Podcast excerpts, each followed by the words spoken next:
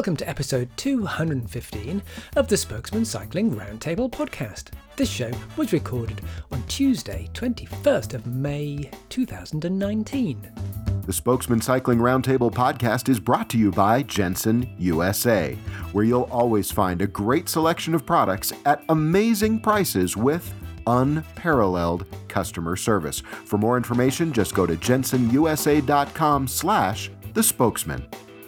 Hey everybody, it's David from the Fredcast Cycling Podcast at www.thefredcast.com. I'm one of the hosts and producers of the Spokesmen Cycling Roundtable Podcast. For show notes, links, and all sorts of other information, please visit our website at www.the-spokesmen.com. And now, here are the spokesmen. Hi there, I'm Carlton Reid, and today's show is all about long distance cycling. I talk first to Pepe Parra, who has just returned from a successful Land's End to John O'Groats. And in the second half of the show, I talk with adventurer Mark Beaumont, who famously rode around the world in 80 days. But first, a clarification. Steve Clays of the US has kindly got in touch regarding the conversation about tariffs that US Attorney Jim Moss and I had in the last show. Steve said that, and I'm quoting here, some of the trade stuff discussed at the end of the episode was a bit off. He adds the 25% extra tariff on e bike imports into the US was imposed last year rather than being part of the more recently announced tariffs. Also, he continues, the EU has had high tariffs on Chinese bikes for quite a while and recently imposed tariffs on e bikes. Quite so, Steve, and happy to clarify that, and thanks for your input. Now, back to today's show, and here's long distance novice Pepe Parra on how he coped on what was a very challenging ride for him and his friends. Uh, Pepe, thanks for joining us today. Now, first of all, how are your legs? Oh, the um, legs are recovered after a week. The knees are still a little bit shot, but um, but we're slowly, slowly getting there. It was uh, quite tiring. Um, I couldn't believe how tired I was really for the first three or four days after completing, you know, such an epic ride. Um, but um, but now slowly getting back to to normality. So let's just explain what you've been doing then. I mean, it's, a, it's about a thousand miles LEJOG. So the land on the Yeah, it's just under a thousand miles because we didn't stick to all the main routes. We did a lot of um, B roads to take it, take everybody off of the very sort of dangerous, um, fast-moving traffic roads. Um, plus, also, um, when we first started out, we we took the train down to um, down to Penzance and we stayed overnight in Penzance. And then um, our team leaders thought it would be a great idea to um, to start from Penzance. So we started out in Penzance and um, and did like 12.5 miles to uh, Land's End, which uh, within the first five minutes we hit the most humongous hill and I can't tell you how much I was sort of blowing out my bum at the time, trying to just get up that first hill. Um, so yeah, no, it was it was a bit bit of a shock to the system, really. So shock to the system because also I mean I read on your the, the blog that accompanied uh, the ride that you hadn't done a great deal of training beforehand. Oh yeah, no. Um, trust me, it was um, it was a bit stupid, really. But you know, in you know, in this sort of world we live in, where everybody's running around like lunatics, you know, with families and kids and work and stuff like that. But I, you know, I've got a pro training bike, um, which I you know, I've got at home. So I've been doing sort of, you know, as much as I could 50k on that. And I'd only actually really gone out for two rides, one with some friends, and we did a, a 40 miler. Um, and I did one when I was in Spain. I, I did from sort of place called Sotogrande down to Tarifa and up and down some big hills there just for a bit of training. And I did I did it on a mountain bike rather than a racing bike just to, you know, push the legs a little bit. So I did very, very little training compared to all of the other people. A lot of the people that were, um, that we were riding with were either doing Ironmans or they were triathletes or, you know, some of my friends that I did it with, they were going out and doing 100 mile hacks. So, um, so yeah, I really wasn't um, as prepared as I should have been, really. And, and how um, do you cope with that? Then, if, if, people are out there and they're they've they've got more miles in their legs, you're going to catch up eventually, but it must have taken quite a while. Well, the first two days, because you know, from Land's End going up through um, Cornwall, you know, the first two days was always going to be a killer because of the hills, and some of those hills I, were just absolutely brutal, um, especially since I hadn't put the training in. And there's there's one thing training in the gym and training on a, a training cycle to actually getting out on your bike and you know, trying to hit those hills. So the first, I think, well, the first day I sort of staggered in to um, to a travel lodge and um, put my legs up against the wall and um, to to raise my knees up above, above, my heart just to get the blood flowing back through. Um, I could hardly I could hardly move for about the first hour. Um, second day wasn't quite so bad, but I was still really struggling. And then after that, I just sort of seemed to slip into it. So I, you know, I've always done a certain amount of training, running, and um, and those type of things. And snowboarding is one of my key sports.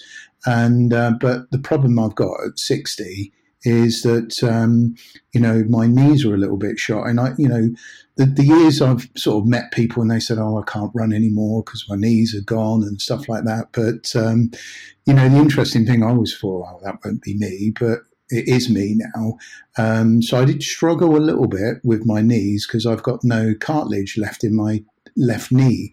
So um, Nurofen in quite handy throughout the trip. So it was a, a, a drug, a drug fueled ride up the, the spine of Great Britain. Then. Oh, it was. Uh, it, it, you know, I, I, took it for the first few days, um, and I was happy. You know, I managed to get some 400 milligram ones, so it sort of definitely numbed the pain. Um, but it wasn't too bad through the middle bit. I, I seemed to sort of get my wind, and um, a couple of the days I, I really smashed it and absolutely loved it. Um, you know, I, I love, you know, I'm a speed freak, so I love going down the hills, and um, and I'm lucky enough that I managed to get a really nice bike to to do this trip on. Um, so you know, you know, and not everybody probably would spend the money that I've spent on my kit and my bike and things like that. But I thought, well, if I'm going to do this, I haven't prepped in other ways properly for this. So I, I, I probably need to spend a bit of money to help me in, on all the other little bits and pieces in shorts and things like that. Money, money prep is also good. So what did you what did you get? What what were you riding? Well, I, I bought the um, the new um, S Works uh, Roubaix um, a because it's got the shock absorber in the handlebars and it's got the whip thing on the stem post on the saddle. Um, but I have to say, what an amazing bike! You know, it, it's a proper bike to do this sort of endurance type um, cycle on, but um, but it just handles amazing down the hills and you know you can really ride it hard into the bends and it just flicks you out the other side. So you know I, you know some of the rides I absolutely loved and some of them were just you know some days I just thought to myself what you know, what are you doing? You know, you're, you know, it, it, it was just, some days it was just a killer, just getting out of bed and, you know, getting on back on the bike at seven o'clock in the morning, you know, to hit another 80 or 100 miles. So, um, but you know, it's one of those things that you you do these things and you think that um, you know I'm going to see great scenery across the UK. Um, you know, I'm going to have a great experience. You know, it's great to do something like this at my age. Um, but you know, you see a lot of tarmac because you're you know you know towards the middle part of it. You just got your head down and you're just trying to get through the miles. But you know, I can't. You know, I did see some amazing scenery. Did have some really brilliant rides throughout the the trip. Um, but uh, and you know, and cycle with some really lovely people as well. And, who are you uh, cycling with there, Pepe? Who? How many people were there, and, and who were they? Um, I was I was biking with people that I've met over the years in Marlow in the gym that I go to, um, that I've made really good friends. And some of the guys, you know, two of the guys that we were riding with did it on e-bikes. Um, so they were like our little support group. There was there was two groups basically how it sort of merged in our in our in our ride. I think there was um, in our group we had um, there was one sort of lady a little bit older than myself. It's bad to mention ladies' names, but she was just absolutely awesome. I was, you know, I would say I'm reasonably fit, but on some of the flat runs, I, even I was struggling to keep up with her. And she's probably a good few years older than me. Um, we they classed us as a sedate group because I suppose we were the sort of more older group and just sort of we all knew each other. So there was probably two, there was seven or eight of us in our little group, and then there was the elite group, which had you know between four and six. There was different people that joined at different stages as well along the ride to do a couple of days or three days and and stuff like that. Um, but um, you know, one of the things that uh, happened to me one day, I, I decided that um, you know the weather was coming in, and I thought, oh, I don't really want to get caught in all this rain.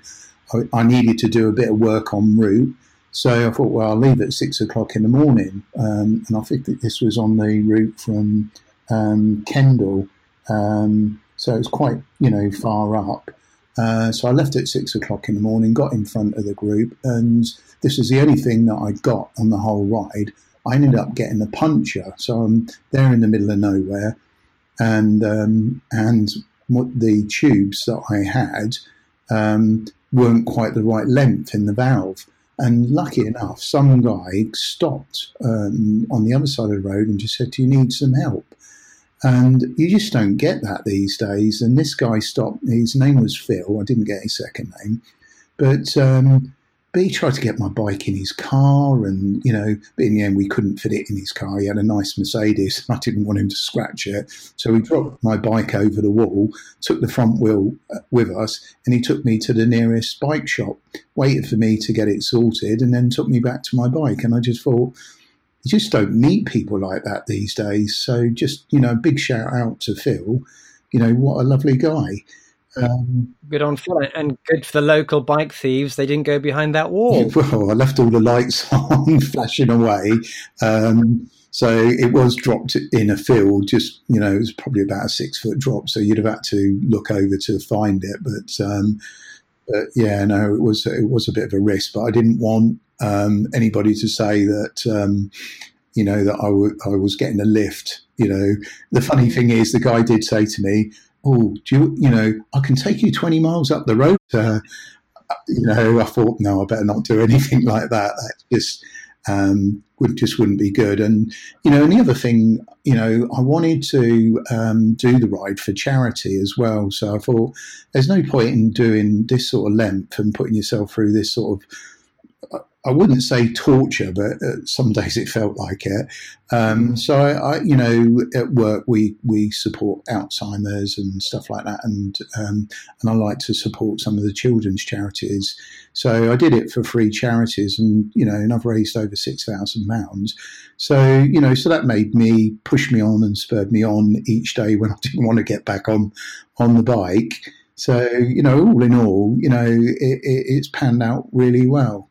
That's a good point. So cha- charities things is actually can actually spur you on. It can it can motivate you to to keep on riding because you're doing it for a charity, not just for yourself. Oh yeah, no, I, it totally motivated me. You know, there was me and one of my friends, and we were looking at each other, going, "Oh, you know, why are we doing this?"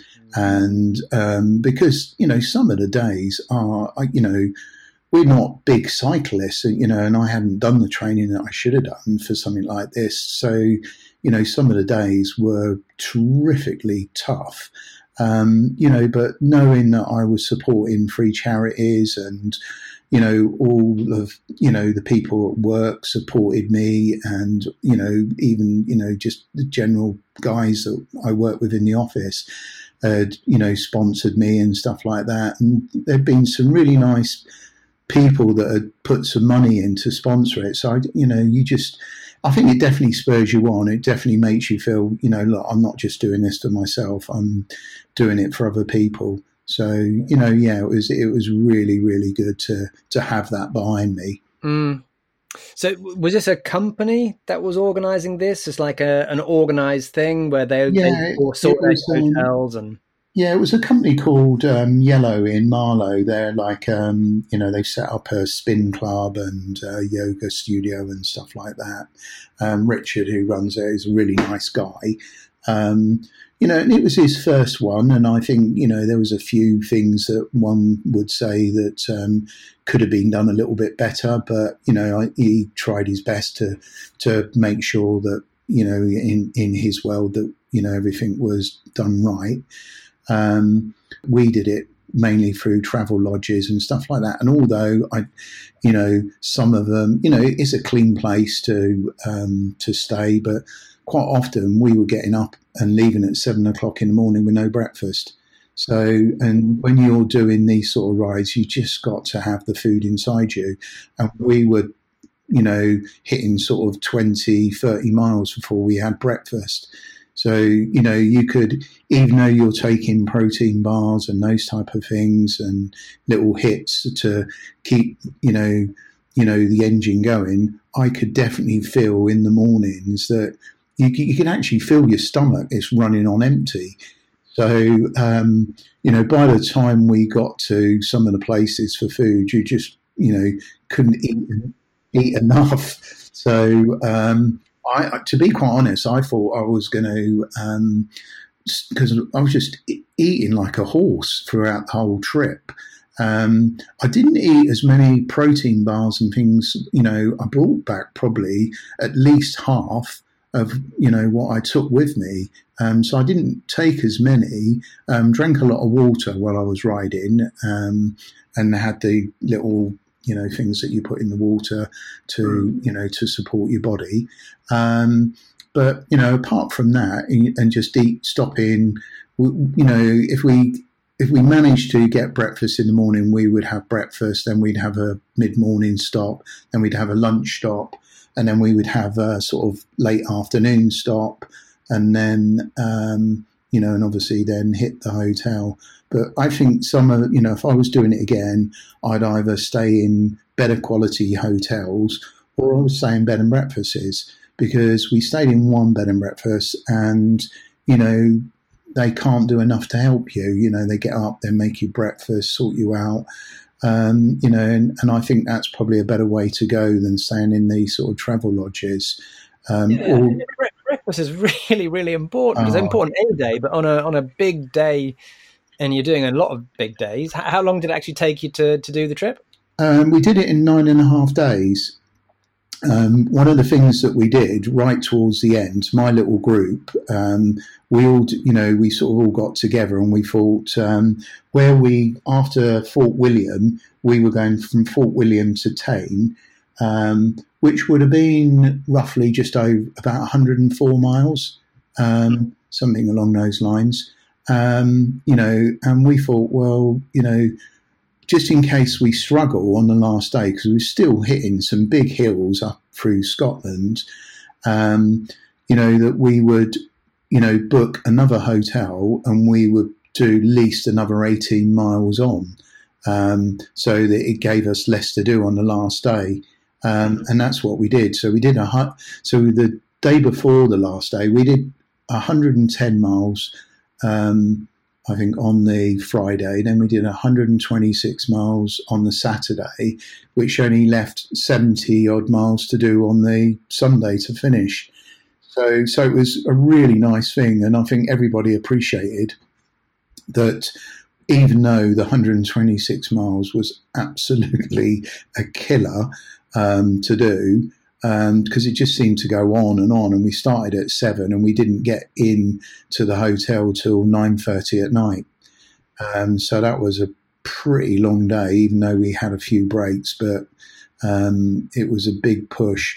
I think the biggest problem for me for the last three days was where my knee was starting to play up even more, um, and obviously you get uh, pains in your bum.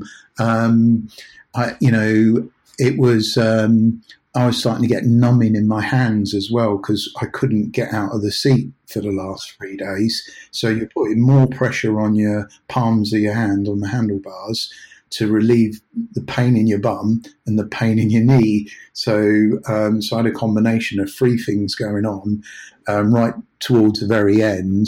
Um, you know, and I think I think it was right on the um, on the 126 mile one we passed some bike shop and I just stopped and I had to, I ran in, grabbed a gel seat and put a gel seat on my bike just to try and uh, alleviate the pain in my bum. Um, but um, but I think a few people had the same issues as I did. You know, with you know just the numbing in your bum from being sat on those hard saddles for seven or eight hours a day. Um, mm-hmm. it, yeah, is a killer.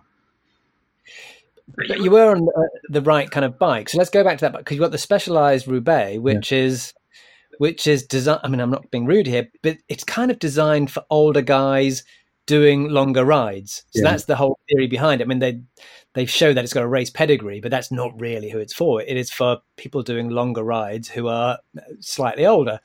It's not a race bike at all. No, um, it's absolutely the perfect bike for you to, to, to be riding. Who advised you to get that bike? Because it's absolutely the right idea. Well, I, have got a um, a Bianchi which I've had for about uh, eight or nine years, and I and I actually put a new set of wheels on it, um, you know, uh, carbon fiber wheels, and you know had it all serviced, ready to do this.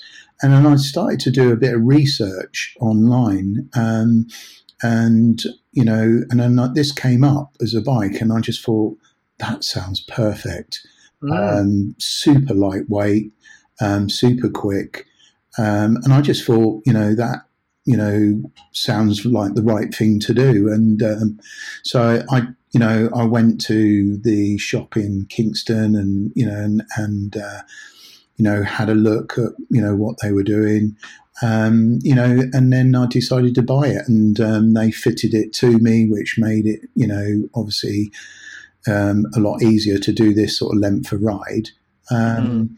You know, and, and, it's just, it is a very quick bike because even following all the guys down the hill, he, you know, I was constantly on my brakes because even though we were all freewheeling down some of the big hills, um, you know, I'm having to brake all the time behind them because my bike's so quick. So quite often I'd pull out and whiz around because you know, when you get down the bottom of the hill, if you're going to go down one, you know you're going to go back up one. So, um, so you want to really hit it hard to get up as far as you can the next hill. Um, you know, to take the you know the pedaling out of um, having to hit the next one so hard. So um, that's where I just found that you're just an awesome bike um, to mm. to use. Mm. And com- I mean, I know you were saying you had a sore bum and stuff there, but it's a comfort bike. So it's a long distance comfort bike with you know those added features you're talking about, like the the stem and stuff to to soften the blow.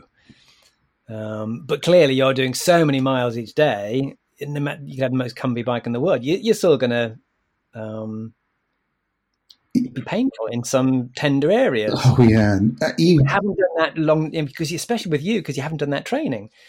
Yeah, and I definitely didn't get um, get my bum into action in you know getting it conditioned to do those sort of hours in the saddle. Um, you know, I think for possibly the first four days, I, I didn't really feel it, um, and I thought, oh, I'm not going to really suffer with the achy bum and the you know having to keep popping out the saddle to relieve your bum and things like that. But I think after about the fourth or fifth day, that was it. That's when it all really started to kick in. Um, so as a bike to go out and do a 50 mile or a 100 mile hack in a day, amazing. You know, so I know it's going to be a good bike for me, you know, moving on in the future, um, you know, to go out with friends and do sort of like a Sunday or a Saturday hack, you know, and doing a 50 or an 80 miler hack, you know, it's, it, it's going to be brilliant for that type of thing.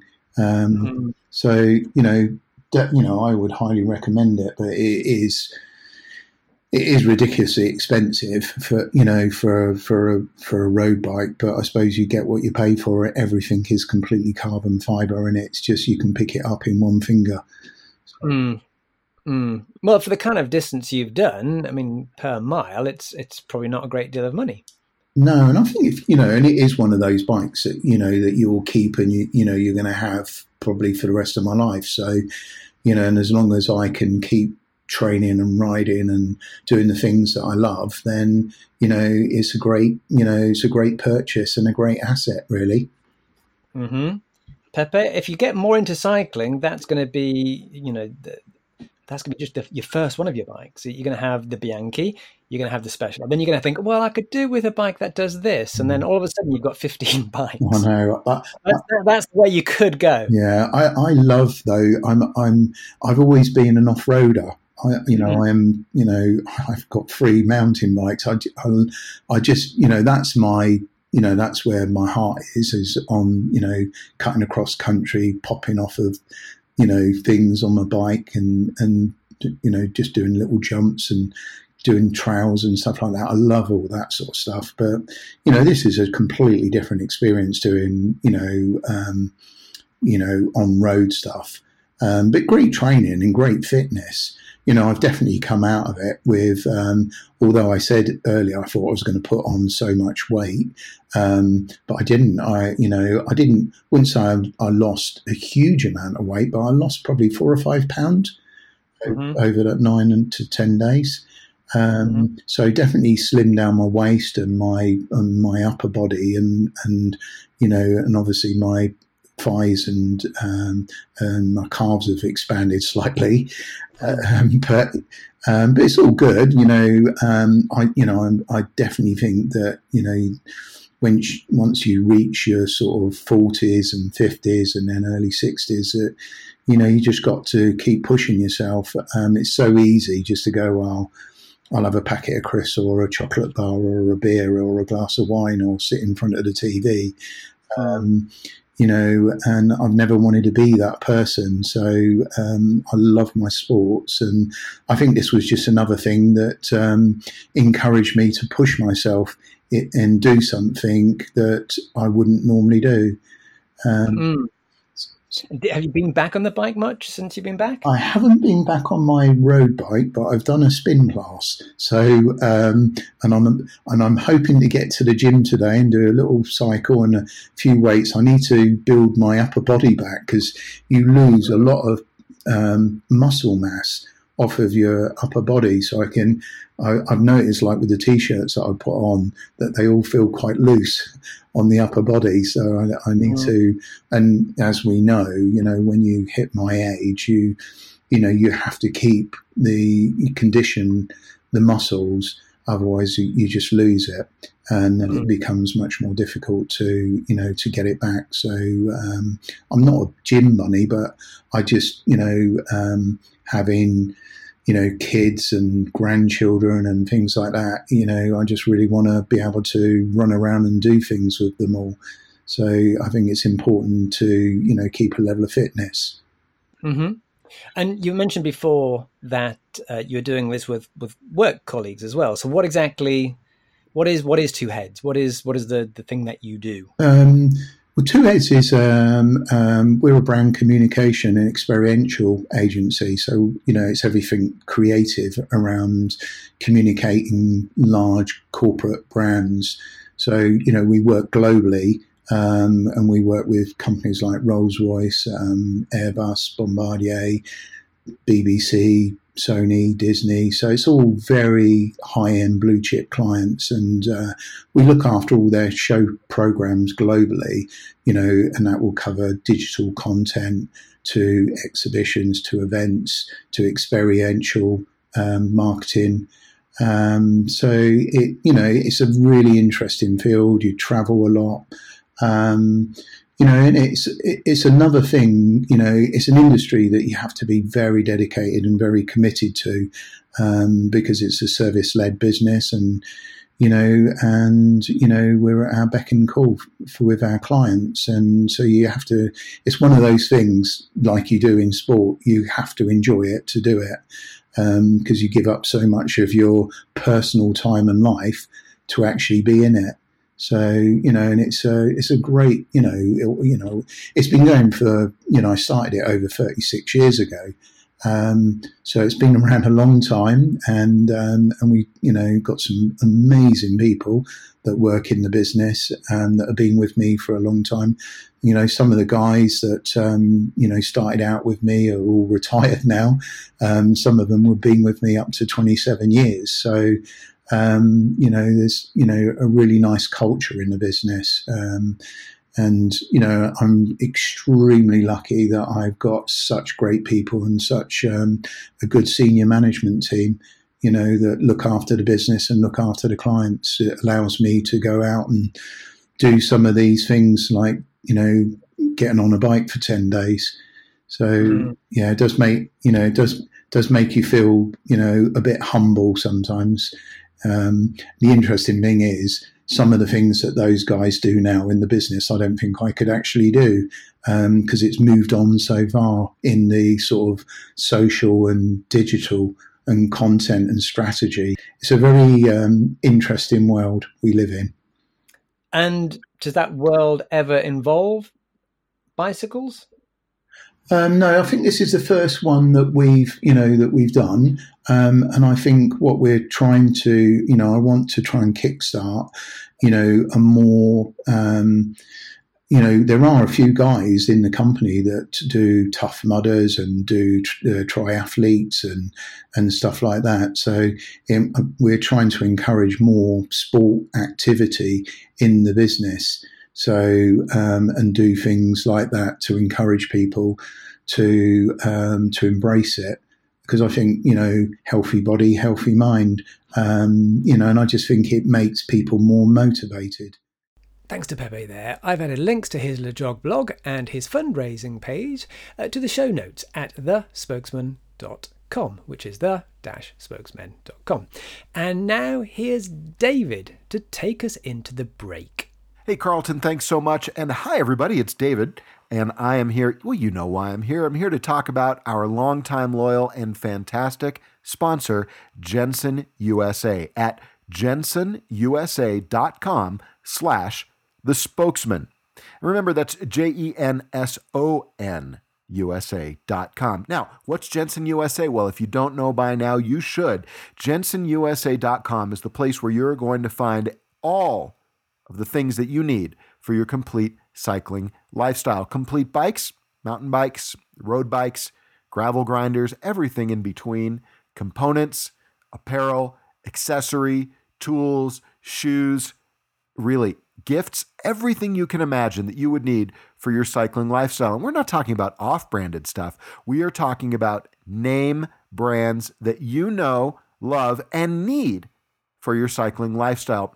You're going to find those name brands at incredible low prices, and that's all going to be coupled with unparalleled customer service. If you haven't been to Jenson USA before, I urge you to do it right now and every time you need something for cycling because they're going to have it at great prices and you're going to be very, very satisfied with their customer service. Go ahead and check them out. That's at jensonusa.com slash the spokesmen. Our thanks to Jenson USA for supporting the Spokesmen Cycling Roundtable podcast, and our thanks to you for supporting our sponsor, Jenson USA. All right, Carlton, back to you. Thanks, David. And now for 40 minutes or so in the company of Mark Beaumont. I managed to get time with this round the world adventurer before the Gateshead part of his sellout speaking tour. The conversation was recorded as we sat on a theatre stage, and there are a couple of loud pops as doors opened and closed while the setup crew did their final checks.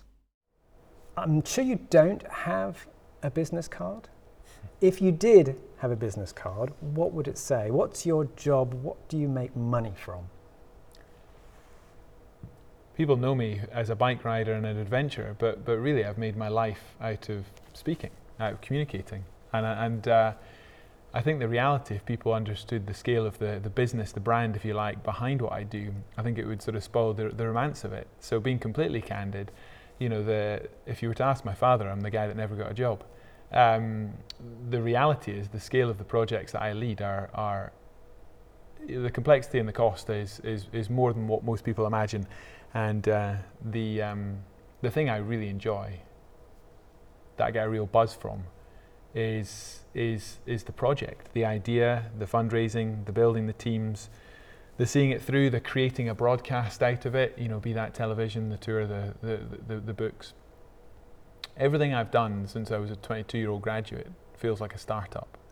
You know, you, you, you see it from that acorn of an idea through to, through to the final, and, and I love that. You know, I've never seen myself narrowly as a, as an athlete. You know, if I'm being honest about it, you know, I'm six foot three and 90 kilos. I'm quite clearly not the world's best bike rider.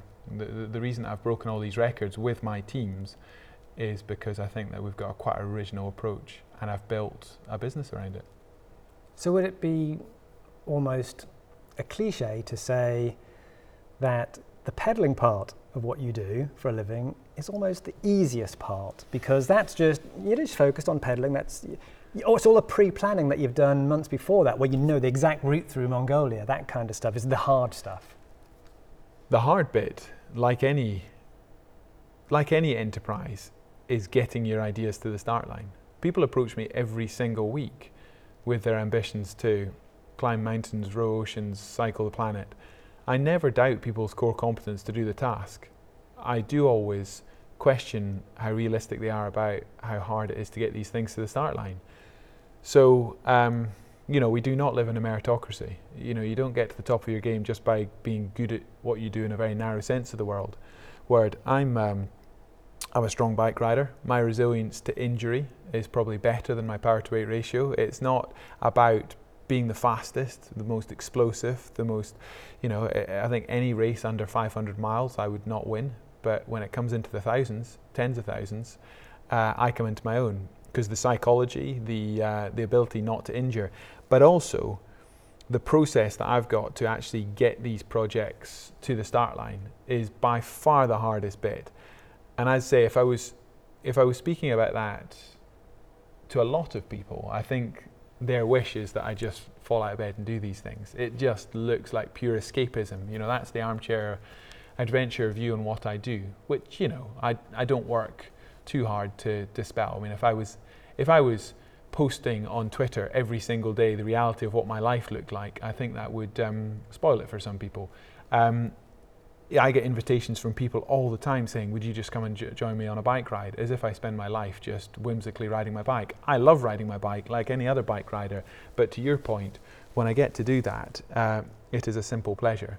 It is, it is, I am very lucky to make a career out of something I enjoy, I love, I get a huge amount of um, fulfillment from, but it's bloody difficult, you know, and I think that's the side.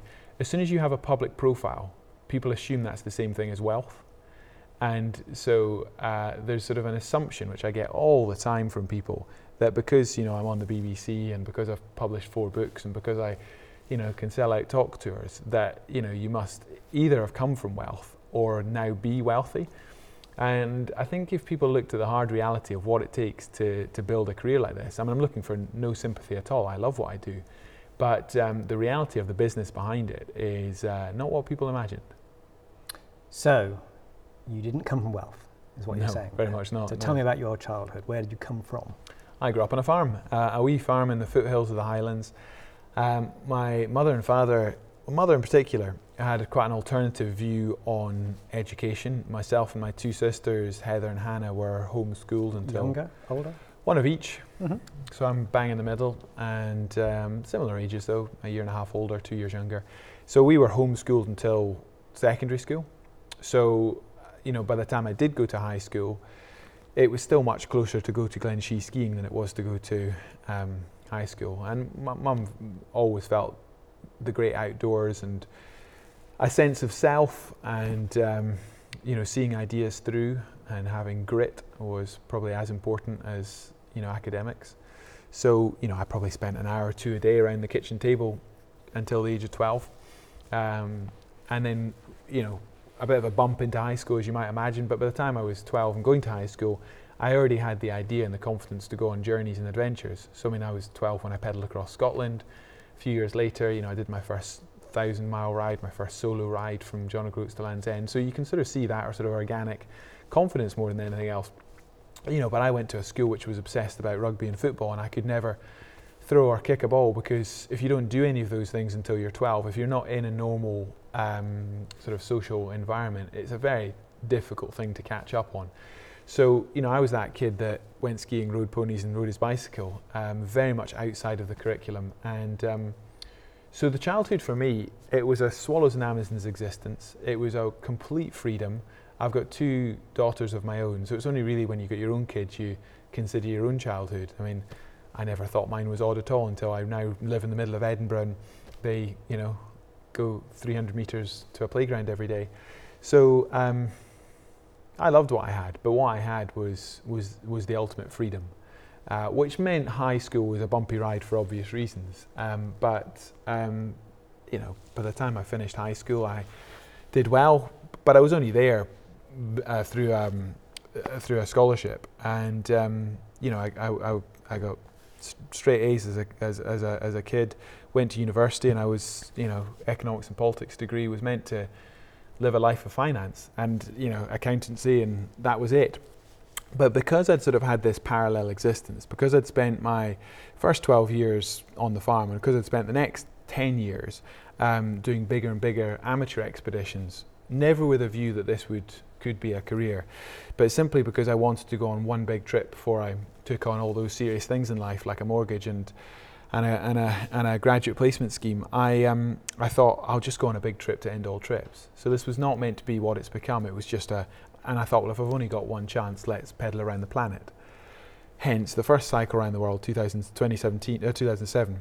And um, it was very simple beginnings. I mean, that first expedition cost me £25,000, took me six months to raise that money and um, you know I went from pulling pints in a bar in Glasgow to setting out to, to pedal 18,000 miles, never with a view before I really committed to it that I could break a record because I'd never been a club rider, I'd never raced, I'd never been coached, but I simply thought let's research the guys and the girls. Not many girls had gone for the record at that point, mainly guys. That's of course changed who had um, gone for the circumnavigation because I thought they'd be the, have the best routes, the best research, the best. Um, so I thought I'll learn from them and I'll go off on my own far more nomadic journey. And um, and then I spotted that the record stood at 276 days. So I always think that my first around the world cycle was more of a feat of enterprise than it was a feat of athleticism. It was simply hadn't been done properly. I looked at it and I thought, why is that not been done? Why is the record for pedaling 18,000 miles so damn slow? Uh, I mean, 276 is is you know completely pedestrian.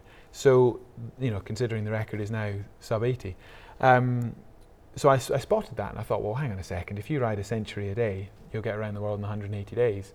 Let's allow a day, a, a fortnight for contingency, and that gives you 195 days. So I set out with that plan, and I came home in 194 days, 17 hours. So I, I, I broke my target by eight hours. But the man who cycled the world, that first big BBC documentary series, was um, first of all commissioned as a half-hour program, so it was meant to be something far smaller. There was no contract. I was not paid for it. You know, it was just gave me a camera and said, "Good luck. If you manage to chat to that camera and capture the story, we'll see what we can do with it," sort of thing. And it's one thing breaking a record like this.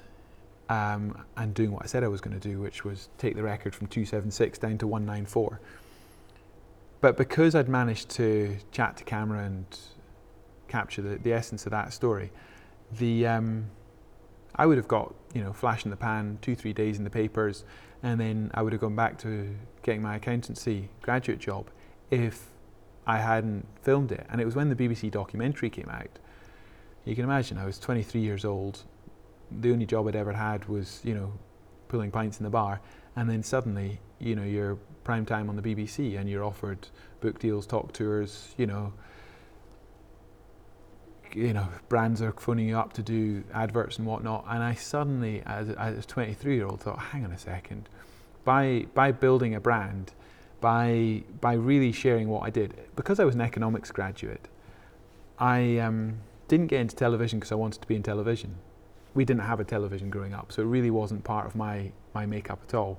I got into it for the simple utilitarian sum that I needed to give earned media value to my sponsors.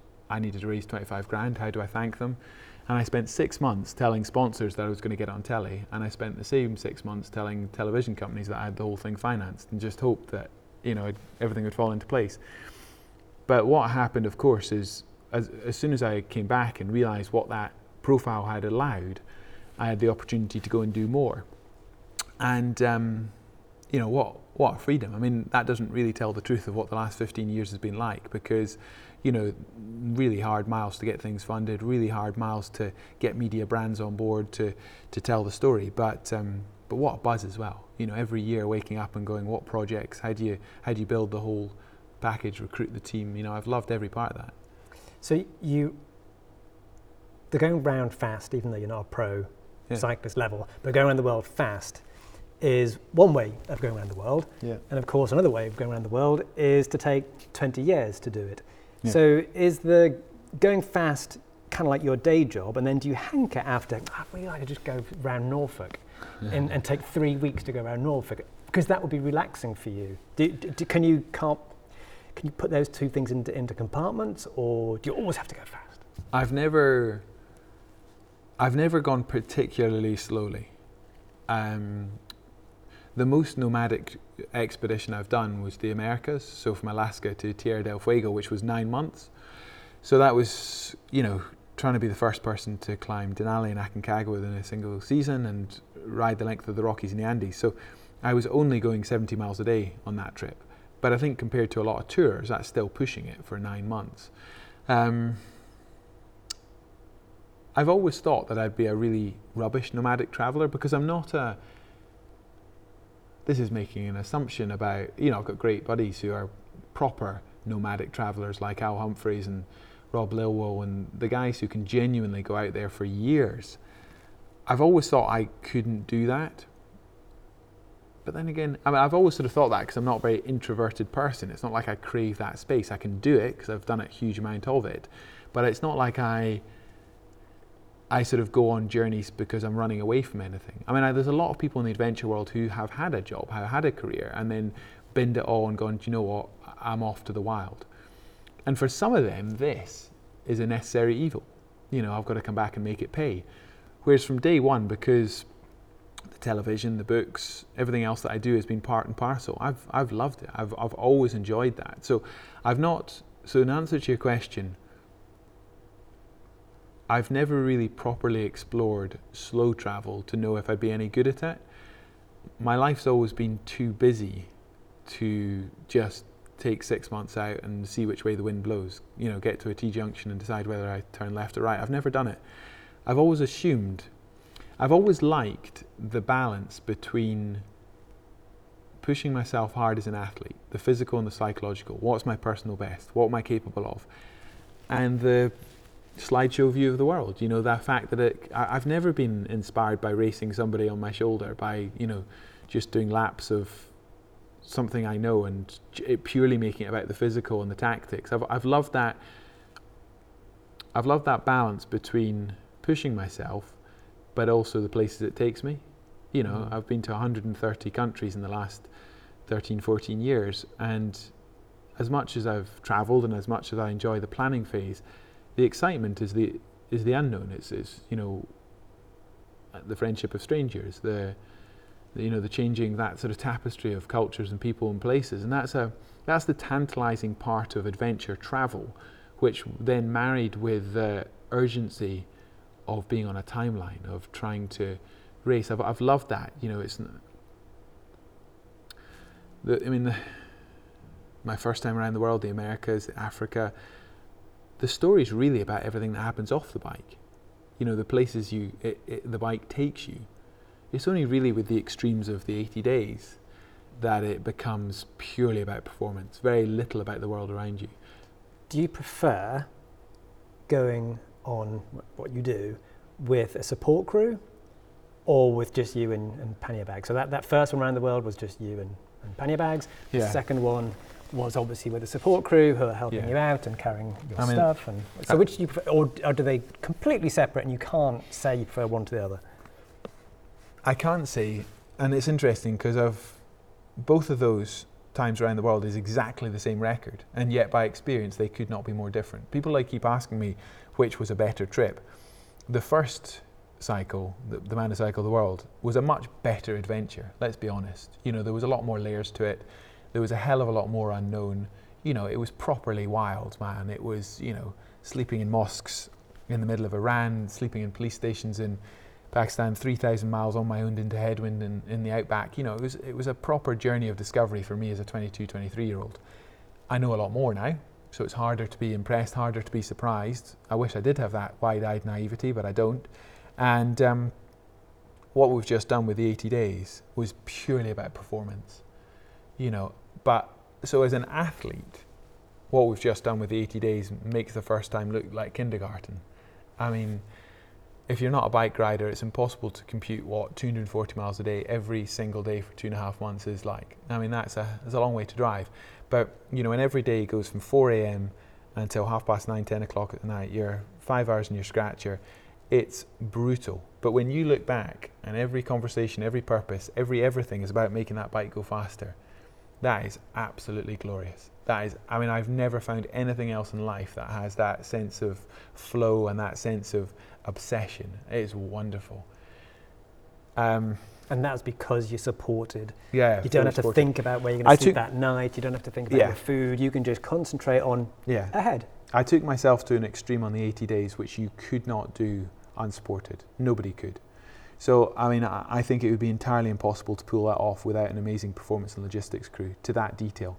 So, um, I think the simplest way to answer your very simple question is which would I prefer to do again? And of course, I would choose to go on my own or with a buddy and, you know, explore more off the bike. Of course, I would.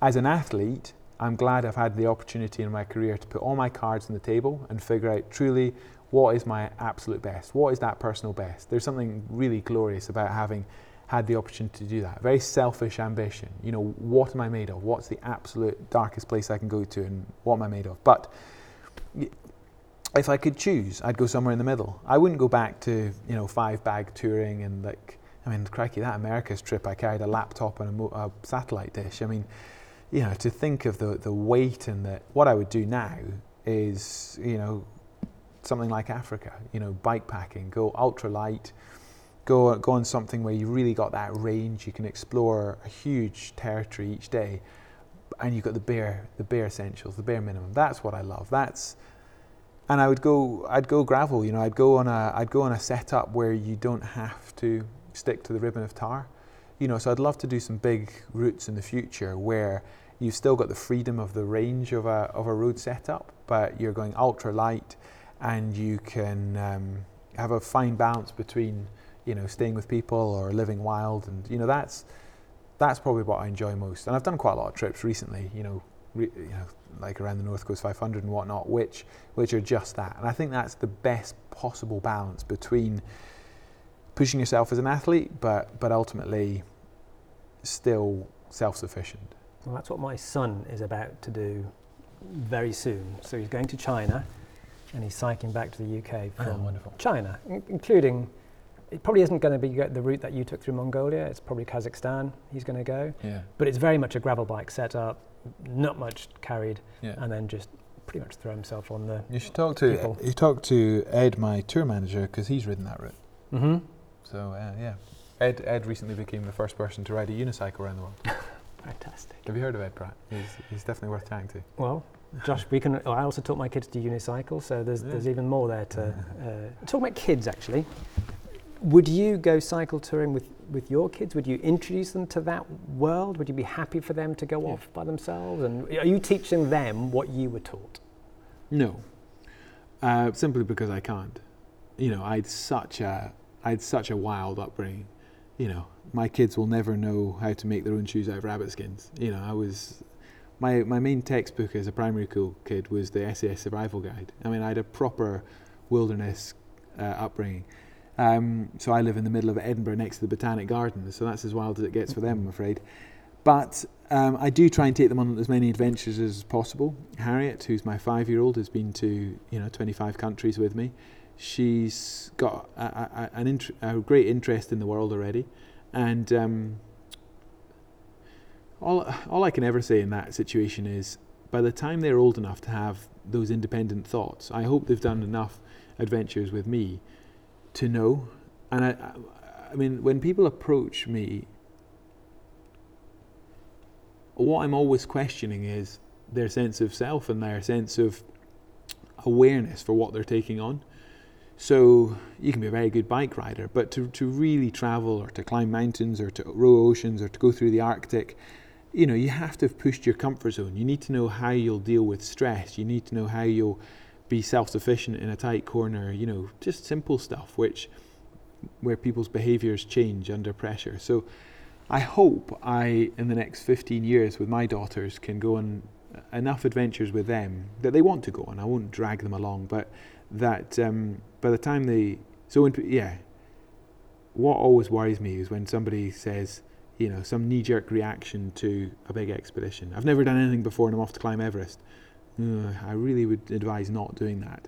Um, you know, know what it's like genuinely to take yourself into the hills first. You know, so I'm all for shoot for the stars, but I'm also a huge fan of do your apprenticeship, learn your trade. And there's nothing in the adventure world which is easily found. You know, the more you put in, the more you get out. And so with my kids, you know, I say I certainly won't be a pushy dad. They're only five and two, but we spend enough time in the wilderness and enough time traveling that I hope they've got enough sense of self that they won't end up in a situation that they can't deal with. And I don't need to worry too much about them once they start taking themselves there That's kind of where I approached yeah. parenthood. Yeah. So I was a cycle tourist. I spent two years traveling the world.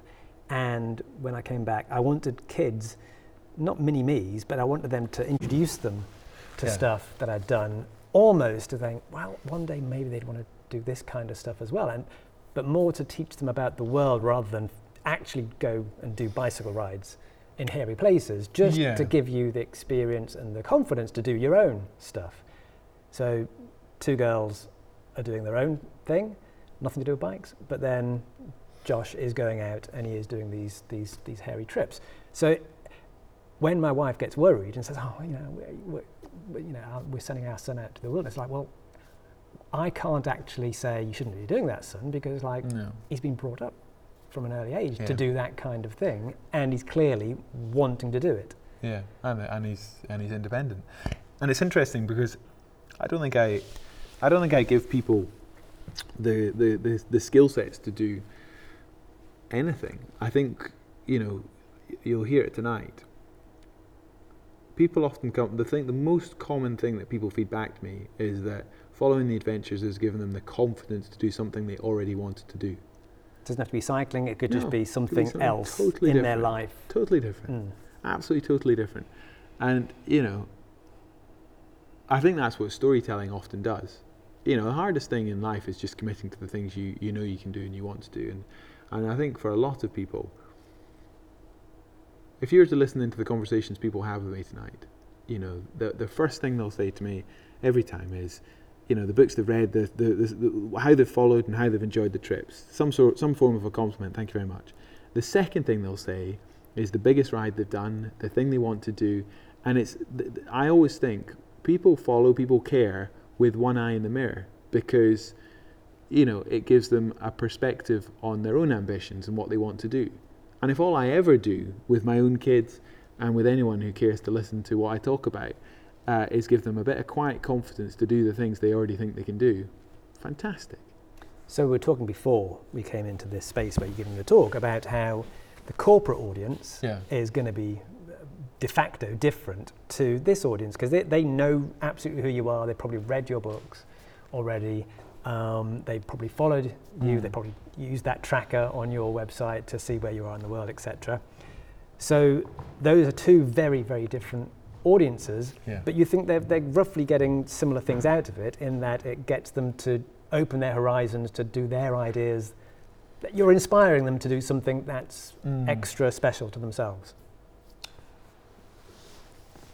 Um, I think a, a public audience, an audience who's bought a ticket, who already knows me, or has been dragged along by, quite often by a loved one. Um, for them, it, you know, the things I'll talk about are relatively anecdotal. You know, it'll just be, it'll just be, um, if they take anything away, it's a want to travel, it's a want to take on some of their own ambitions. It's very much a, if I'm speaking to a business audience, if I'm asked to simply talk about, you know, some anecdotes, some fireside chats on adventure, then great, that might get them to. But the thing I'm more often asked to speak about, which is not of that much interest to a public audience, is actually how I've broken so many records so consistently by such margins. So, The mechanics of it. yeah, I've never pipped a record. I've always created a leap in performance or a failed.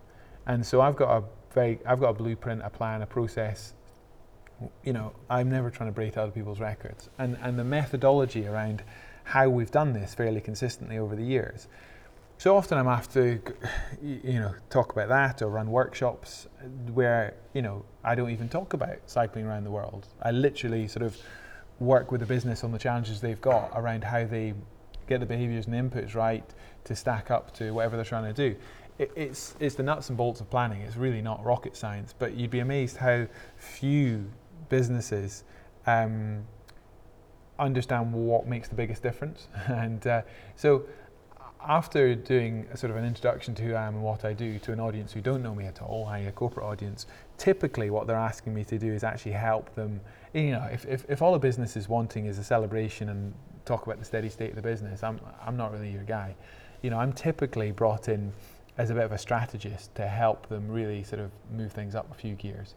And I've worked with all sorts of businesses, you know, recruitment, energy sector, all, all sorts, um, private equity, to, um, to, to completely shave, change the culture within the business. And that's what I enjoy doing. So I think if I was to talk about that with our audience tonight, you know, they'd go, oh, but I spend half my life in a suit, half my life in lycra, and I enjoy both. I genuinely do. I mean, for, for, for, for your audience and for everyone coming tonight, you know, they'll just think I'm a guy who rides my bike. Mm-hmm. Mm-hmm. Talk about your sponsors.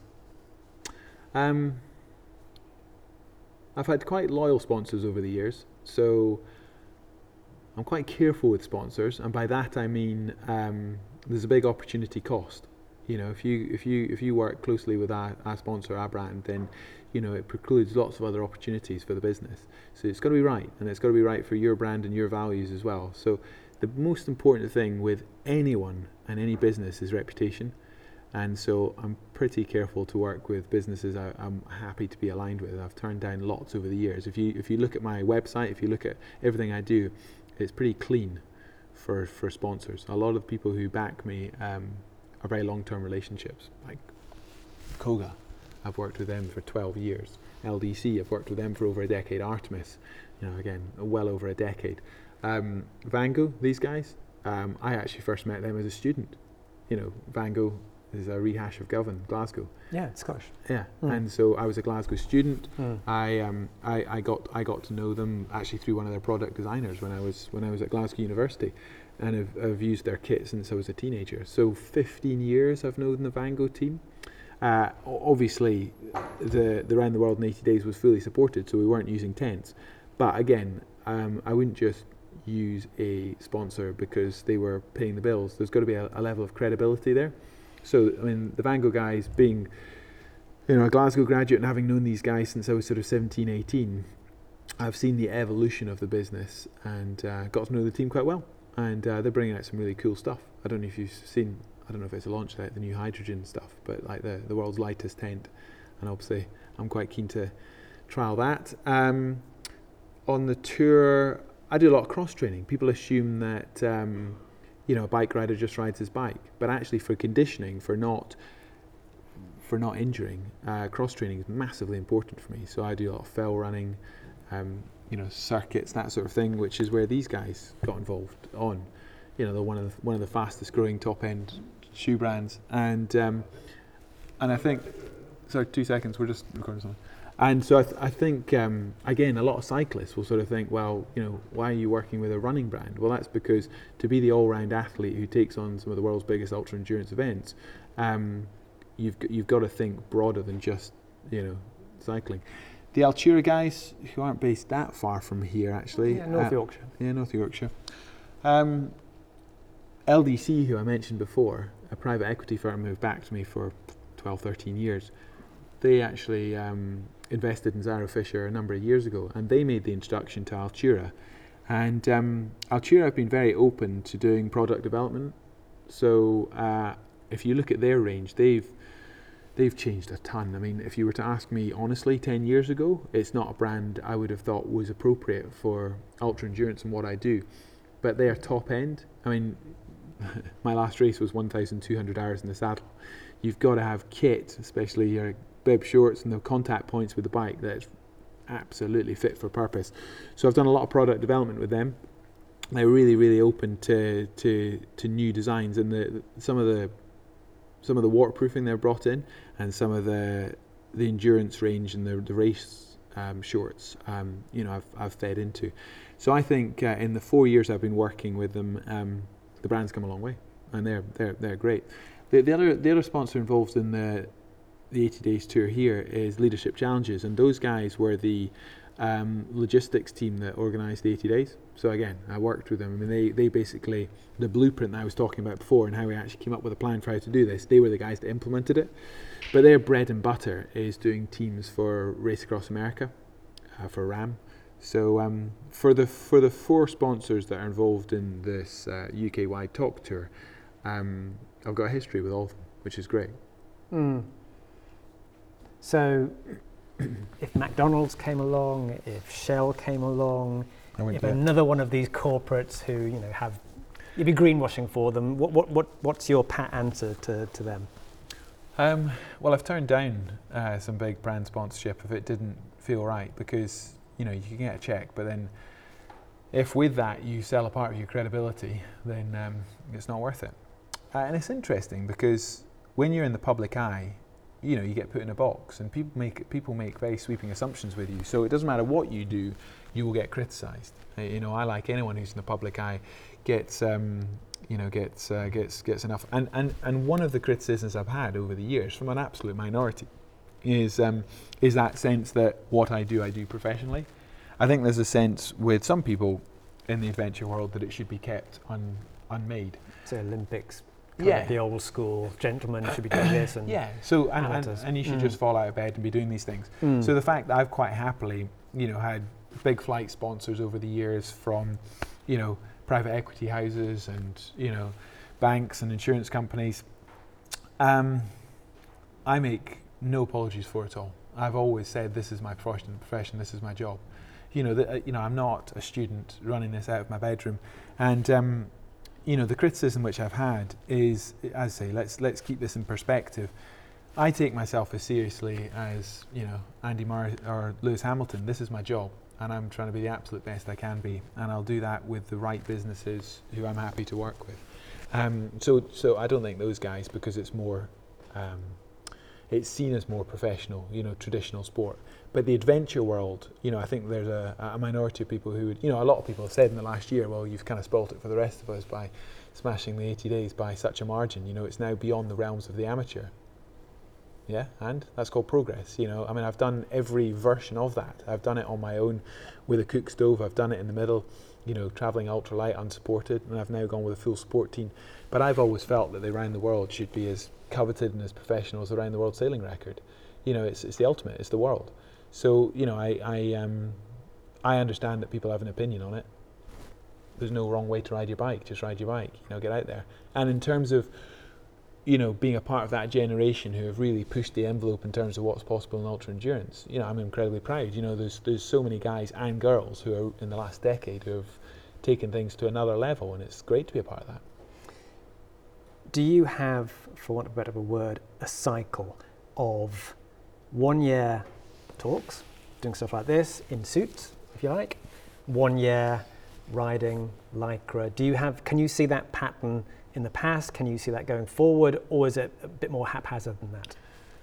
In general terms, yes.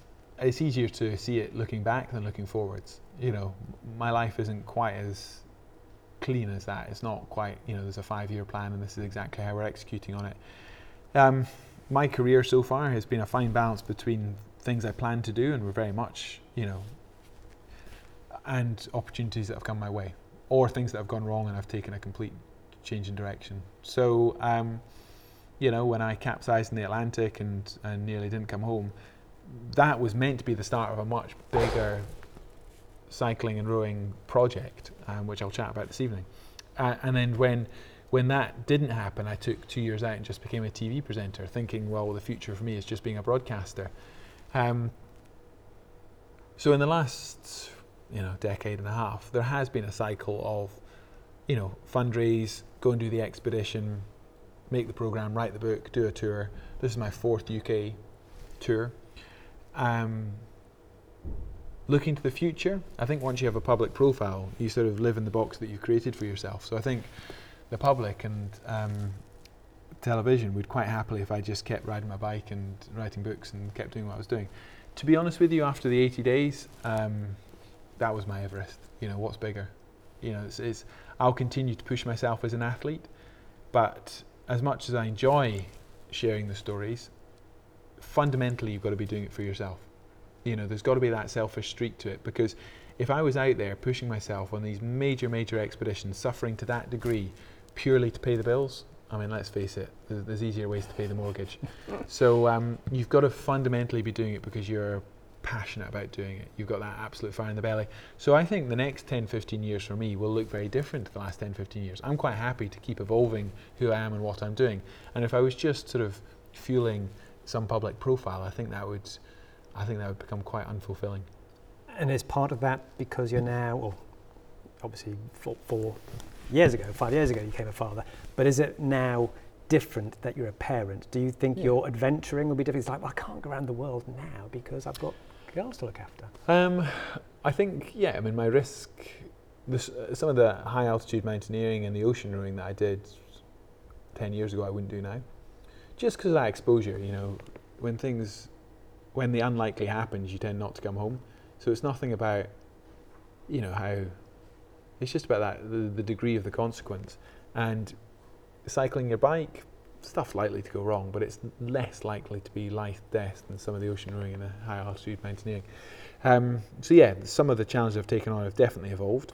Uh, my appetite for risk has definitely changed.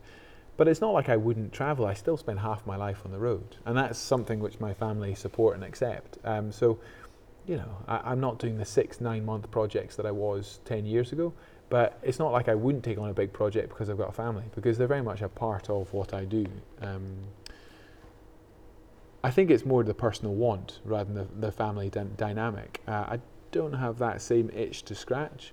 You know, I'm still pushing as an athlete, taking myself in different directions, but you know, I was joking about it before we came in here. If I had a pound for every time somebody says, What are you going to do next? You know, you'll see me week in, week out taking on interesting filming projects, pushing interesting records. I mean, the last one was trying to break the, the hour record on the penny farthing, and and uh, I've been out racing mountain bikes and um, doing things which you know definitely fulfil my interest and sort of I can continue to push myself. Will it forever and a day be my main job? You know, will I be a Sir Ranulph Fiennes? I don't think so. You know, will I be trying to climb Everest when I'm 70?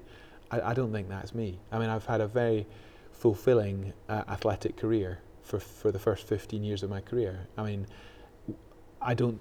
I don't, I'm lucky enough now because I've built the business. I don't need to sort of say, "Oh, I'm retiring and I need to go back to a graduate placement scheme." I can evolve because if you look at what I do now, it's a fine balance between my athletic career, my broadcasting career, and my corporate career, and it's just putting the, the focus in a slightly different place and I've now got a small team around me that very much support me with that. So if I could continue to take on interesting broadcasting projects each year, take on you know things which as an athlete took me in a different direction.